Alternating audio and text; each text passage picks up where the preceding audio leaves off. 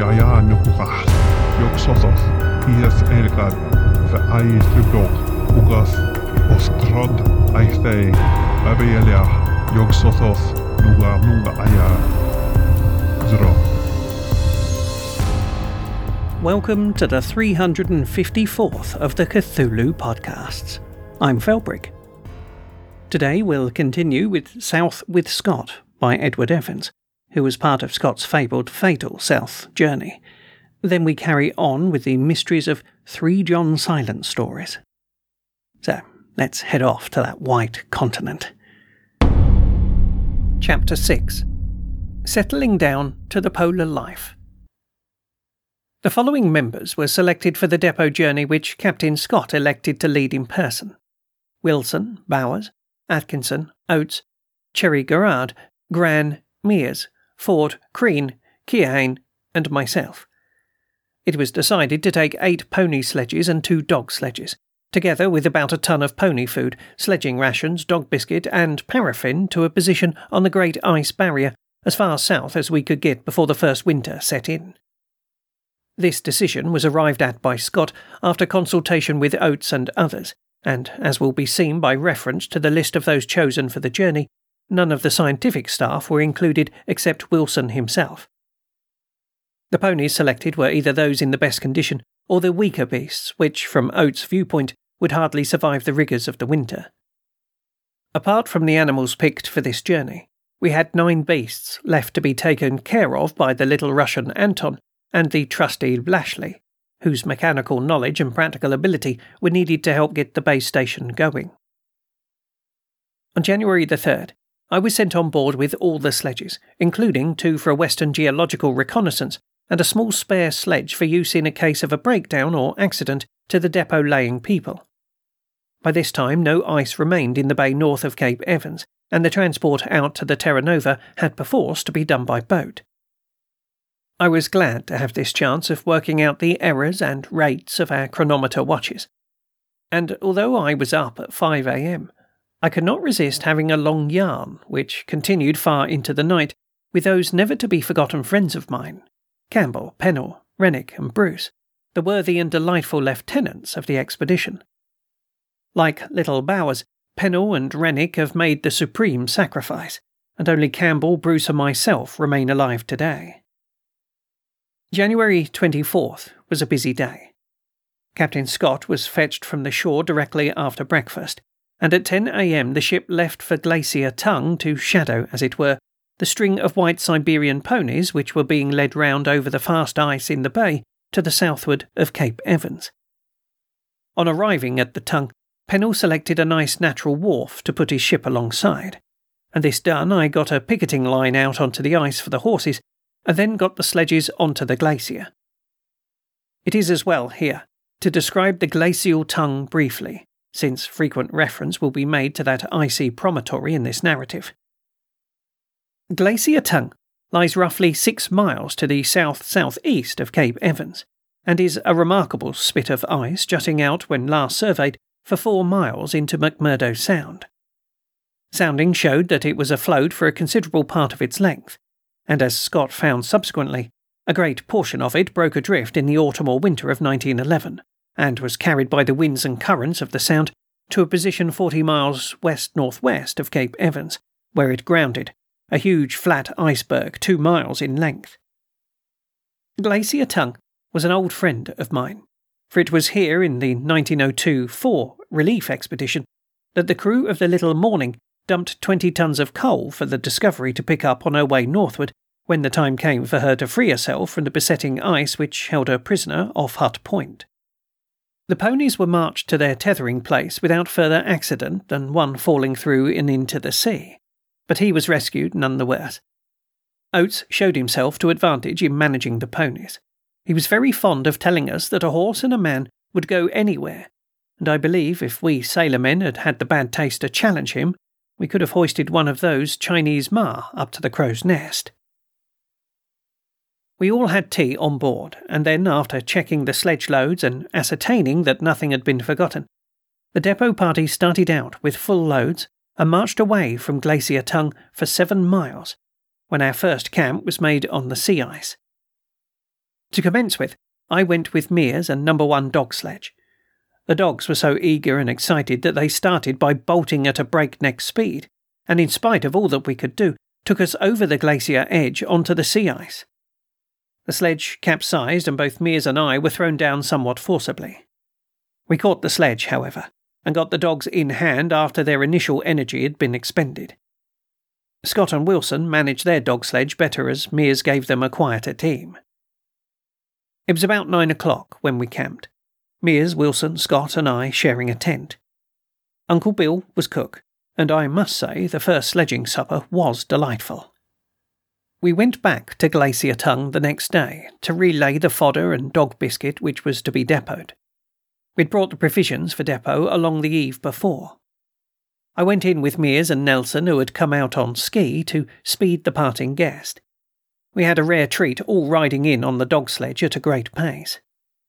Had lunch on board, and then Captain Scott gave us an hour or two to ourselves, for it was the day of farewell letters, everybody sitting round the wardroom table, sucking pens or pencils, looking very wooden-faced and nonchalant, despite the fact that we were most certainly writing to our nearest and dearest, sending through our letters an unwritten prayer that we would be spared after steadfastly performing our allotted tasks with credit to our flag, and with credit to those at whose feet we yearned to lay the laurels we hoped to win.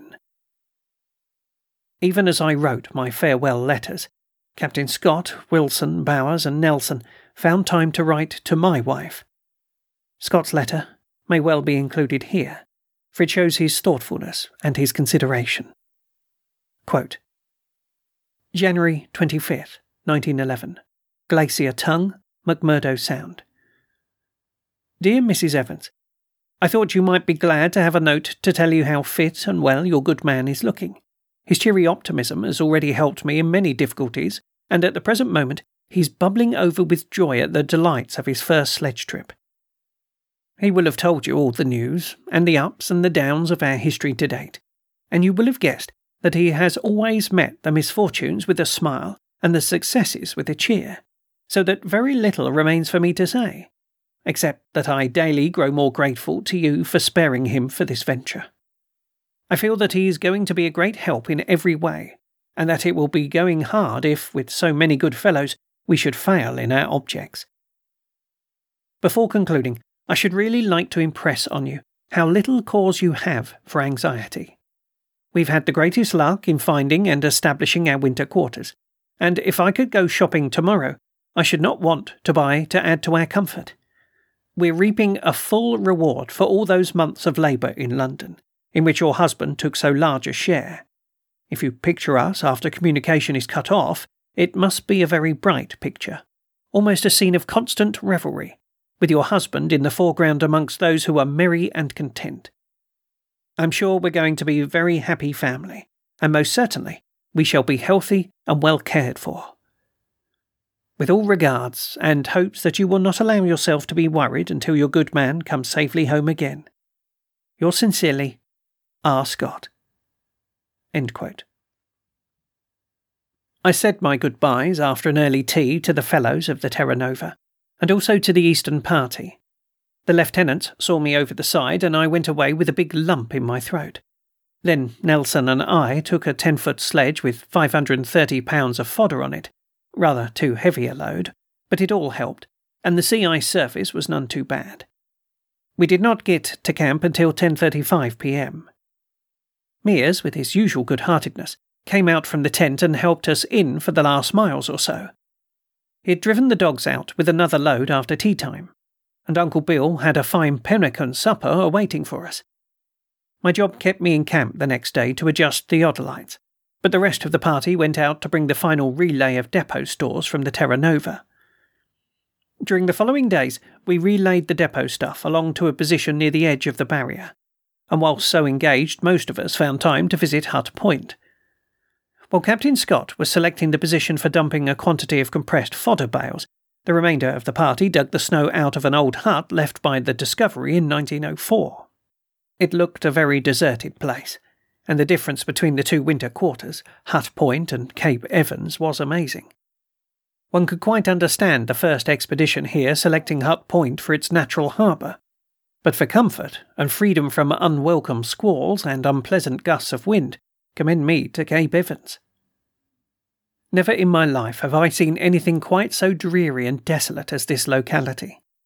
Practically surrounded by high hills, little sunshine could get to the hut, which was built in a hollow. Of course, we saw the place at its worst, for the best summer months had long passed. The hut itself had been erected as a magnetic observatory, and it contrasted shabbily with our 50-foot by 25-foot palace. We did not finish clearing the snow away, although with so many willing workers we made considerable progress. In parts the midsummer sun had melted the snow, which in turn had refrozen into blue ice, and this we found troublesome because the slender woodwork of the hut would not stand any heavy pickwork. We christened the place on the barrier edge Fodder Camp, and it was the general opinion that we could risk leaving the bales of hay here until the depot stuff had been taken south. Accordingly, all the more important stores were relayed on January the 29th to a position 2 miles in from the barrier edge. Whilst doing this relay work, I went in with Mears to Hut Point to bring out some 250 pounds of dog biscuit, and our dogs, being very fresh, scented a seal, took charge of the light sledge, and in spite of all the braking and obstructing Mears and I put up, the dogs went wildly forward until they reached the seal. The second they came to it, Mears and I found ourselves in the midst of a snapping, snarling, and biting mixture, with the poor seal floundering underneath. While we were beating the dogs off, the seal bit Mears in the leg. He looked awfully surprised, and showed great forbearance in not giving the seal one for himself with the iron-shod brake-stick. I never saw anybody less vicious in nature than Mother Mears. He never knocked the dogs about unless it was absolutely necessary. Even Osman, the wild, wolf-like king dog, showed affection for him. Whilst moving the sledging stores to Safety Camp, as we called the depot, 2 miles in, we came across 2 tents left by Shackleton 2 or 3 years before. They contained a few stores and a primer stove, which proved to be the most useful later on. On January the 30th and 31st, we completed the depot at Safety Camp, and then reorganised the depot party, owing to Atkinson's developing a very sore heel, which made it impossible for him to accompany us. It did not matter very much, because we had heaps of people to work the depot-laying journey, only it meant a disappointment for Atkinson, which he took to heart very much. The question of sledging experience made us wish to have Atkinson on this trip, but he gained it a few weeks later. Accordingly, I took over Crean's pony, Blossom, whilst he took charge of our sick man and returned him to Hut Point. Scott himself took Atkinson's pony, and on the 2nd of February the caravan proceeded in a east-south-east direction to make for a point in approximately 78 degrees south, 169 degrees east. Most of the ponies had 600-pound leads on their sledges, Mears' dog team 750 and Wilson's 600. We found the surface very bad, most of the ponies sinking deep in the snow. After doing roughly 5 miles we halted and had a meal. Oates was called into our tent and consulted with a view to bettering the conditions for the ponies. As a result, it was decided to march by night and rest during the day when the sun would be higher and the air warmer. There was quite a drop in temperature between noon and midnight, and it was natural to suppose that we should get better and harder surfaces with the sun at its lower altitude. We still, of course, had the sun above the horizon for the full 24 hours, and should have had for 3 weeks yet. The choice was altogether a wise one, and we therefore turned in during the afternoon and remained in our sleeping bags until 10 p.m, when we arose and cooked our breakfast. Camp was broken at midnight, and the march was resumed. For 3 hours we plodded along, a little leg-weary perhaps on account of the unusual time for marching and working physically. We had lunch about 3 a.m, and rested the ponies for a couple of hours. The surface was still very bad, the ponies labouring heavily. My own animal, Blossom, suffered through his hooves being very small, so that he sank into the snow far more than did the other horses. It was on his account that we only covered 9 miles. I did some surveying work after our 7:30 a.m. supper, and turned in at 10 o'clock until 7 p.m. Captain Scott took over cook in our tent and made the breakfast. For the next few days, we continued marching over the Great Ice Barrier. The distances covered, depending on the condition of Blossom and another pony, Blücher. Both of these animals caused anxiety from the start, and owing to their weakness, the depot laying distances scarcely exceeded 10 miles daily. There is nothing to be gained from a long description of this autumn journey. It was merely a record of patiently trudging and of carefully watching over the ponies. Generally speaking, the weather was not in our favour, the sky being frequently overcast, and we experienced an unpleasant amount of low drift. February 5th and 6th were blizzard days, during which no move could be made, and it was not until 11 p.m. on the 7th that the hard wind took off and the snow ceased to drift about us. The blizzards were not serious, but were quite sufficient to try the ponies severely. Blossom and Blücher and a third animal, James Pigg, could in no way keep up with the van, although their loads were lightened considerably. The Blue Jackets, Ford and Keohane, showed extraordinary aptitude in handling the ponies, but in spite of their efforts the animals were quite done up by February the 12th, as was old Blossom. It would have been cruel to continue with them, they were so wasted, and even their eyes were dull and lustreless.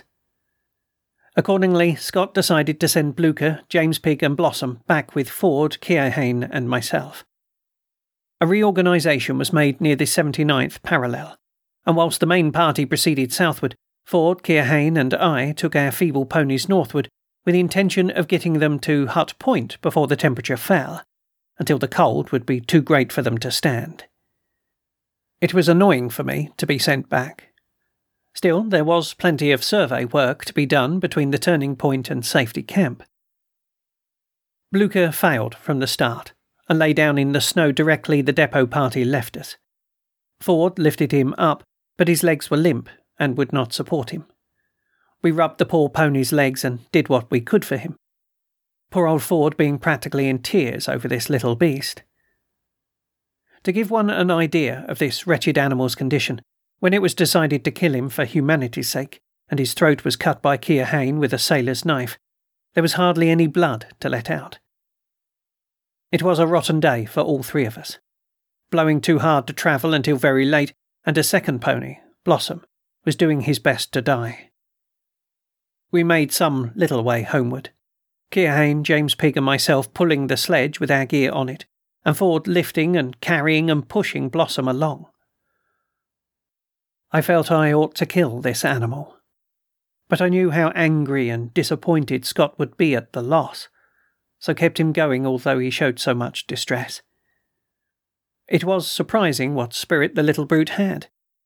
If we started to march away, Blossom staggered along after us, looking like a spectre against the white background of snow. We kept on giving him up and making to kill him, but he actually struggled on for over 30 miles before falling down and dying in his tracks. We built a snow cairn over him and planted what pony food we had no further use for on top of the cairn. The third pony, James Pigg, was kept fit and snug under a big snow wall whenever we were not marching, and he won home to Safety Camp with very little trouble, frequently covering distances equal to our own marching capability.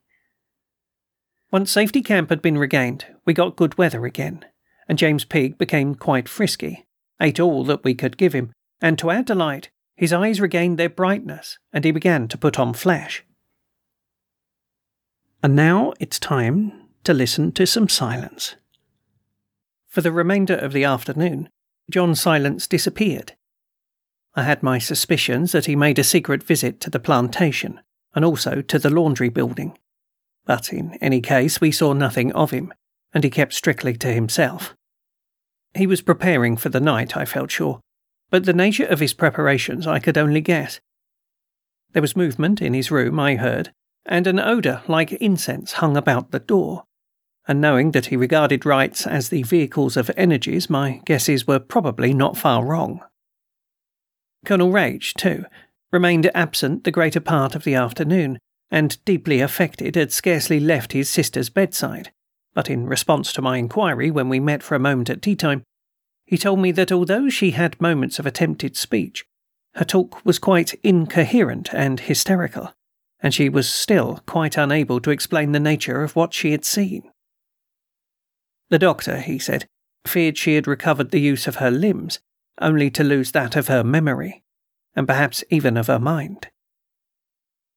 Then the recovery of her legs, I trust, may be permanent at any rate, I ventured, finding it difficult to know what sympathy to offer, and he replied with a curious short laugh, "Oh yes, about that there can be no doubt whatever." And it was due merely to the chance of my overhearing a fragment of conversation, unwillingly, of course, that a little further light was thrown upon the state in which the old lady actually lay.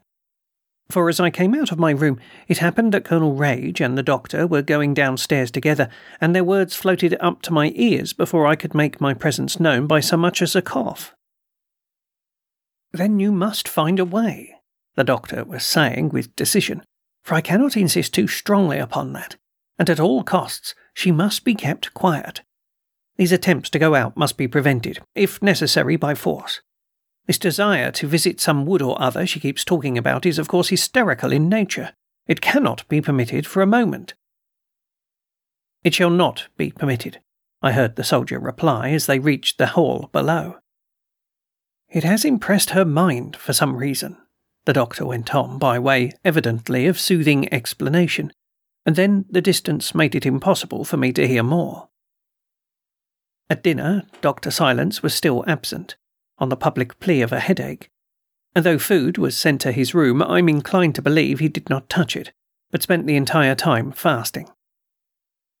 We retired early, desiring that the household should do likewise, and I must confess that at 10 o'clock, when I bid my host a temporary good night, I sought my room to make what mental preparations I could. I realised in no very pleasant fashion that it was a singular and formidable assignation, this midnight meeting in the laundry building, and that there were moments in every adventure of life when a wise man, and one who knew his own limitations, owed it to his dignity to withdraw discreetly. And but for the character of our leader, I probably should have then and there offered the best excuse I could think of, and have allowed myself quietly to fall asleep, to wait for an exciting story in the morning of what had happened. But with a man like John Silence, such a lapse was out of the question, and I sat before my fire, counting the minutes, and doing everything I could think of to fortify my resolution and to fasten my will at the point where I could reasonably be sure that my self-control would hold against all attacks of men, devils, or elementals. At 4:15, clad in a heavy ulster and with slippered feet, I crept cautiously from my room and stole down the passage to the top of the stairs. Outside the doctor's door, I waited a moment to listen. All was still, the house in utter darkness, no gleam of light beneath any door. Only down the length of the corridor, from the direction of the sick room, where came faint sounds of laughter and incoherent talk that were not things to reassure a mind already half a tremble. But I made haste to reach the hall and to let myself out through the front door into the night. The air was keen and frosty, perfumed with night smells and exquisitely fresh. All the million candles of the sky were alight, and a faint breeze rose and fell with a far-away sighing in the tops of the pine trees. My blood leapt for a moment in the spaciousness of the night, for the splendid stars brought courage. But the next instant, as I turned the corner of the house, moving stealthily along the gravel drive, my spirit sank again ominously. For yonder, over the funeral plumes of the 12-acre plantation, I saw the broken yellow disk of the half-moon just rising in the east, staring down like some vast being, come to watch upon the progress of our doom. Seen through the distorting vapours of the earth's atmosphere, her face looked weirdly unfamiliar, her usual expression of benignant vacancy somehow a twist. I slipped along by the shadows of the wall, keeping my eyes upon the ground. The laundry house, as already described, stood detached from the other offices, with laurel shrubberies crowding thickly behind it, and the kitchen garden so close on the other side that the strong smells of soil and growing things came across almost heavily. The shadows of the haunted plantation, hugely lengthened by the rising moon behind them, reached to the very walls and covered the stone tiles of the roof with a dark pall. so keenly were my senses alert at this moment, that I believe I could fill a chapter with the endless small details of the impression I received. Shadows, odour, sounds, shapes. In the space of a few seconds I stood and waited before this closed wooden door. Then I became aware of someone moving towards me through the moonlight, and the figure of John Silence, without overcoat and bareheaded, came quickly and without noise to join me.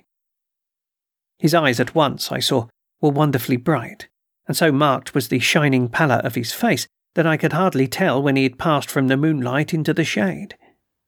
He passed without a word, beckoning me to follow, and then pushed the door open and went in. The chill air of the place met us like that of an underground vault, and the brick floor and whitewashed walls, streaked with damp and smoke, threw back the cold in our faces.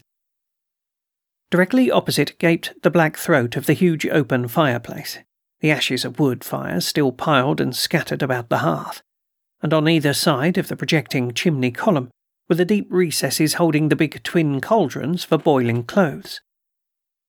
Upon the lids of these cauldrons stood the two little oil lamps, shaded red, which gave all the light there was, and immediately in front of the fireplace there was a small circular table with 3 chairs set about it. Overhead, the narrow slit windows, high up on the walls, pointed to a dim network of wooden rafters half lost amongst the shadows, and then came the dark vault of the roof.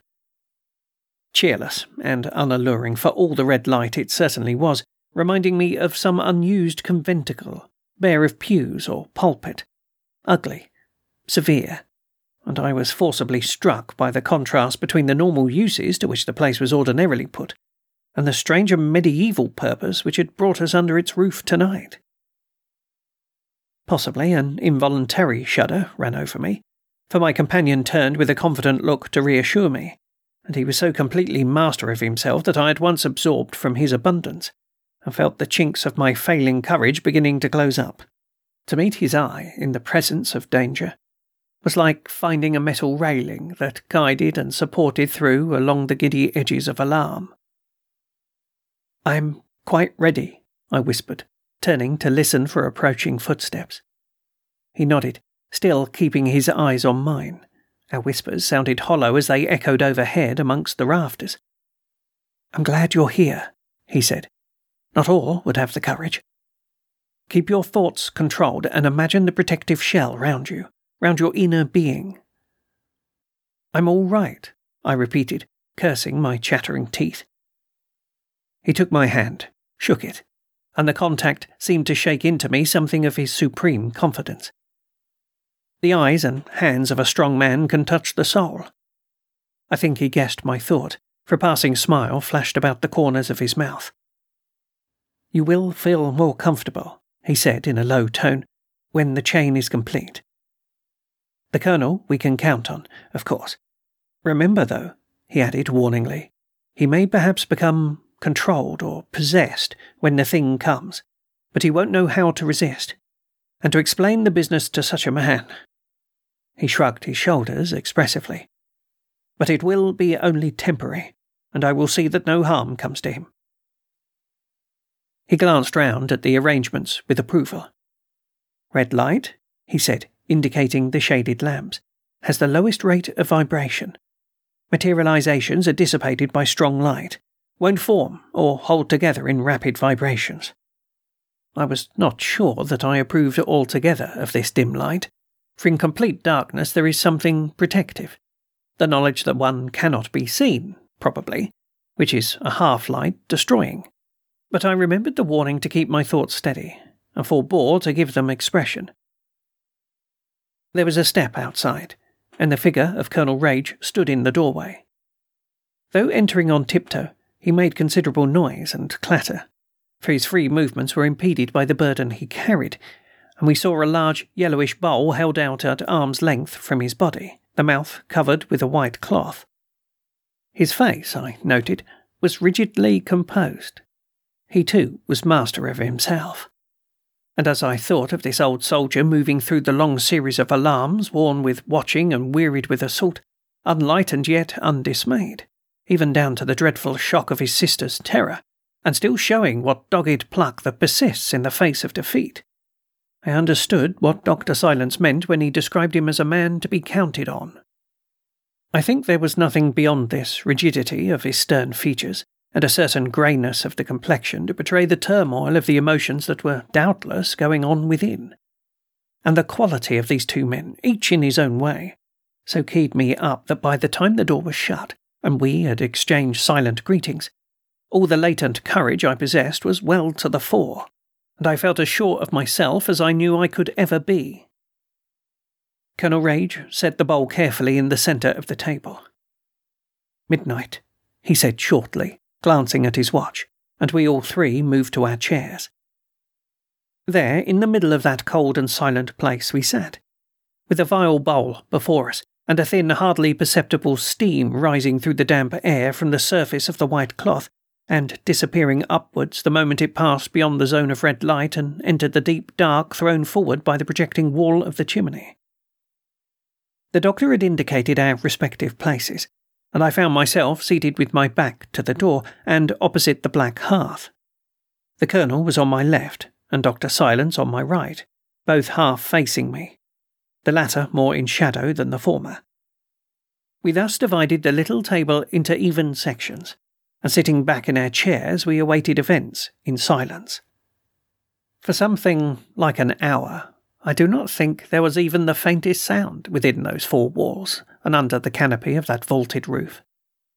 Our slippers made no scratching on the gritty floor, and our breathing was suppressed almost to nothing. Even the rustle of our clothes, as we shifted from time to time upon our seats, was inaudible. Silence smothered us, absolutely. The silence of night, of listening. The silence of a haunted expectancy. The very gurgling of the lamps was too soft to be heard, and if light itself had sound, I do not think we should have noticed the silvery tread of the moonlight as it traced the high narrow windows and threw upon the floor the slender traces of its pallid footsteps. Colonel Rage and the doctor, and myself too, for that matter, sat thus like figures of stone, without speech and without gesture. My eyes passed in ceaseless journeys from the bowl to their faces, and from their faces to the bowl. They might have been masks, however, for all the signs of life they gave, and the light steaming from the horrid contents beneath the white cloth had long since ceased to be visible. Then presently, as the moon rose higher, the wind rose with it. It sighed, like the lightest of passing wings over the roof. It crept most softly round the walls. It made the brick floor like ice beneath our feet. With it I saw mentally the desolate moorland flowing like a sea about the old house, the treeless expanse of lonely hills, the nearer copses, sombre and mysterious in the night. The plantation, too, in particular, I saw, and I imagined I heard the mournful whisperings that must now be a-stirring amongst its treetops as the breeze played down between the twisted stems. In the depth of the room behind us, the shafts of moonlight met and crossed in a growing network. It was an hour of this wearying and unbroken attention, and I should judge about 1 o'clock in the morning, when the baying of the dogs in the stable yard first began, and I saw John Silence move suddenly in his chair and sit up in an attitude of attention. Every force in my being instantly leapt into the keenest vigilance. Colonel Rage moved too, though slowly, and without raising his eyes from the table before him. The doctor stretched his arm out, and took the white cloth from the bowl. It was perhaps imagination that persuaded me the red glare of the lamps grew fainter, and the air over the table before us thickened. I had been expecting something for so long that the movement of my companions and the lifting of the cloth may easily have caused the momentary delusion that something hovered in the air before my face, touching the skin of my cheeks with a silken run.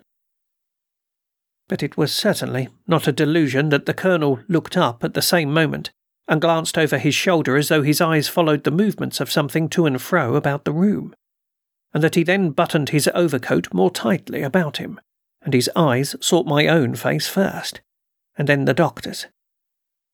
And it was no delusion that his face seemed somehow to have turned dark, become spread, as it were, with a shadowy blackness. I saw his lips tighten and his expression grow hard and stern. And it came to me then, with a rush, that of course this man had told us but a part of the experiences he had been through in the house, and that there was much more he had never been able to bring himself to reveal at all. I felt sure of it. The way he turned and stared about him betrayed a familiarity with other things than those he had described to us. It was not merely a sight of fire he looked for. It was the sight of a something alive, intelligent, something able to evade his searching. It was a person. It was the watch for the ancient being who sought to obsess him. And the way in which Dr. Silence answered his look, though it was only by a glance of subtlest sympathy, confirmed my impression. "We may be ready now," I heard him say in a whisper, and I understood that his words were intended as a steadying warning, and braced myself mentally to the utmost of my power. Yet long before Colonel Rage had turned to stare about the room, and long before the doctor had confirmed my impression that things were at last beginning to stir, I had become aware in a most singular fashion that the place held more than our three selves. With the rising of the wind, this increase to our numbers had first taken place. The baying of the hounds almost seemed to have signalled it. I cannot say how it may be possible to realise that an empty place has suddenly become not empty when the new arrival is nothing that appeals to any of the senses, for this recognition of an invisible, as of change in the balance of personal forces in a human group, is indefinable and beyond proof. Yet it is unmistakable, and I knew perfectly well at what given moment the atmosphere within these four walls became charged with the presence of other living beings besides ourselves. And on reflection, I am convinced that both my companions knew it too.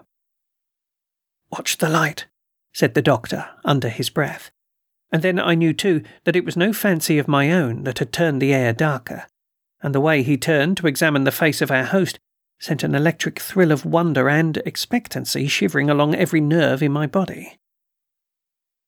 Yet it was no kind of terror that I experienced, but rather a sort of mental dizziness, and a sensation as of being suspended in some remote and dreadful altitude, where things might happen, indeed were about to happen, that had never before happened within the ken of man. Horror may have formed an ingredient, but it was not chiefly horror, and in no sense a ghostly horror. Uncommon thoughts kept beating on my brain like tiny hammers, soft yet persistent, seeking admission. Their unbidden tide began to wash along the far fringes of my mind, the currents of unwanted sensations to rise over the remote frontiers of my consciousness. I was aware of thoughts, and of fantasies of thoughts, that I knew never before existed, portions of my being being stirred that had never stirred before, and things ancient and inexplicable rose to the surface and beckoned me to follow. I felt as though I were about to fly off at some immense tangent into an outer space hitherto unknown even in dreams, and so singular was this result produced upon me that I was uncommonly glad to anchor my mind as well as my eyes upon the masterful personality of the doctor at my side, for there, I realised, I could draw always upon the forces of sanity and safety.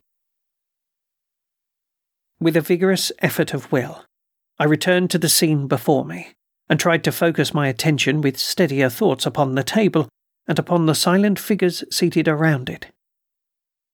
And then I saw that certain changes had come about in the place where we sat. And that's all for today, except to remind you about my Patreon account, where you can support my production of audiobooks.